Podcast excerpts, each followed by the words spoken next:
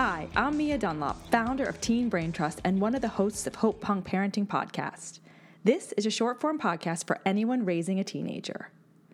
Teen Brain Trust brings together a community of mental health experts, neuroscientists, educators, and parents like me in short form audio to demystify adolescence, help you build a better relationship with your teenager, and help raise the next generation of changemakers. So let's get into a pain point that a ton of parents tell me they struggle with getting teens to listen. Sometimes talking to teenagers feels like talking to a wall.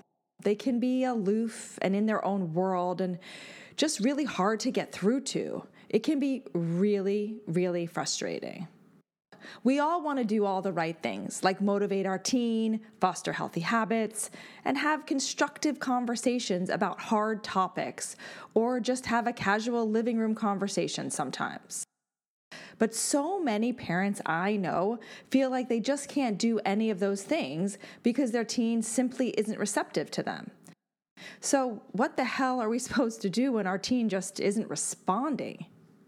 In this episode, I'm going to run through five different tactics you can start implementing now that will foster healthier and more open communication. Look, this doesn't happen overnight, but the more our teens are receptive to what we have to say and the more they share with us, the better, right? So, if you're at your wits' end because your teen isn't responsive, it's probably time to take a step back, make some adjustments, and allow yourself some breathing room. By the way, if you want a hard copy of what we talk about in this podcast, we have a free downloadable guide in our website. It's linked in the show notes for this episode, or you can just go to www.teenbraintrust.com and find it under free resources. Okay, so now let's jump into the five tools we parents can use to encourage more open communication with our teens. Number one, it's important to be conscious of all the ways our teens might actually be trying to connect with us. To get our teens to want to interact with us, we have to make sure they see us as someone who will partner with them and be receptive to what they want to communicate. Sometimes parents miss these opportunities because we're distracted or we think what they're talking about just isn't really relevant to us. Teens often reach out to us in ways that may seem offhand, unimportant, or even juvenile at times. Like when my son shows me some YouTube clips he thinks is hilarious that I find difficult to see the point in. But when teens do this, they're also testing the waters of communication to see how we'll respond. By being open to these interactions and interested in what our teen has to say, we'll encourage them to reach out and share more in the future. The second tactic is be like a potted plant. Yes, I said a plant, as in make yourself available in unobtrusive ways. When toddlers learn to walk, they'll often toddle away from their parents, exploring their environment and ability to move on their own, and inevitably, they'll come toddling back to their parents and check in to make sure their parents are still there. Teens do something similar with communication, emotional connection, and availability. They need to test their limits and see how emotionally independent they can be, but they'll inevitably come back to check in with us. So it's important for us to allow them the space to disconnect, but also let them know that we're available and accessible to them when they need support. So be content to hang out, do your thing, and wait for the check in. Tactic number three be a sounding board, not a problem solver. I am super guilty of being a problem solver way too much with my boys. We do it because we want to be helpful. So often in situations where our teens are actually sharing what they're dealing with, we default to sharing our take on what they should do and offer our unsolicited advice. This can be really off putting to teens who just need someone to talk through their problems with. Teens are driven to explore and exert their independence. One reason teens share with their parents is because it helps them process information. They want someone to bounce ideas off of, someone who will validate them and be a sounding board while they work through their ideas and the issues they're dealing with.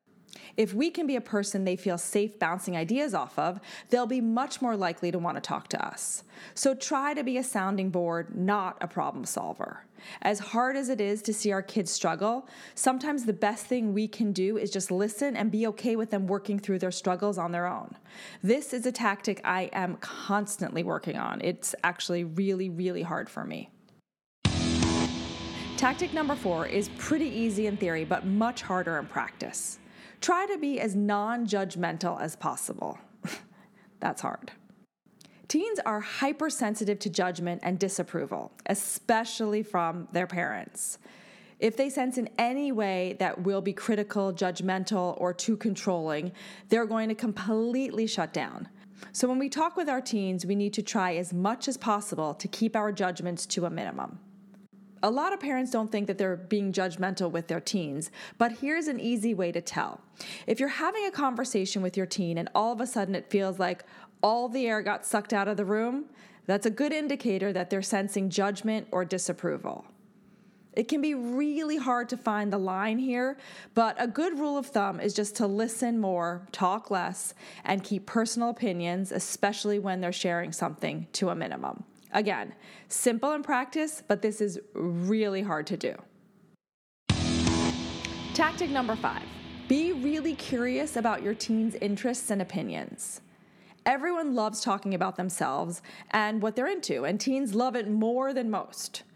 Teens might have spent the majority of their lives in the role of a student, but there is one thing that only they are the absolute expert on themselves. When we get curious about teens' experiences, interests, and opinions, we give them the enjoyable opportunity to take on the role of an expert and share their expertise with us for a change.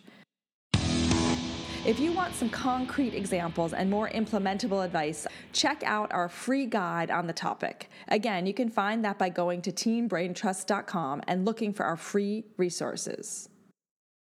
Managing a peaceful, healthy relationship with a teenager can be painstaking and feel very counterintuitive at times. The reality is that our teens do need us, want us around most of the time, want to know what we think, and want our approval, even if they would never admit it. If your teen isn't responsive to you or listening to what you have to say, it's probably not because they don't want to hear what you have to say. It's much more likely that they don't feel like you're interested in what they're saying. If you can be more receptive to them and their opinions, they'll be much more receptive to us. Just as a reminder, Teen Brain Trust has so much more comprehensive resources for parents of teens from experts in adolescent mental health and development. We know how hard it is to raise a teenager, so check us out if you're feeling overwhelmed or a little hopeless. Just visit www.teenbraintrust.com to find our resources. Thanks for listening.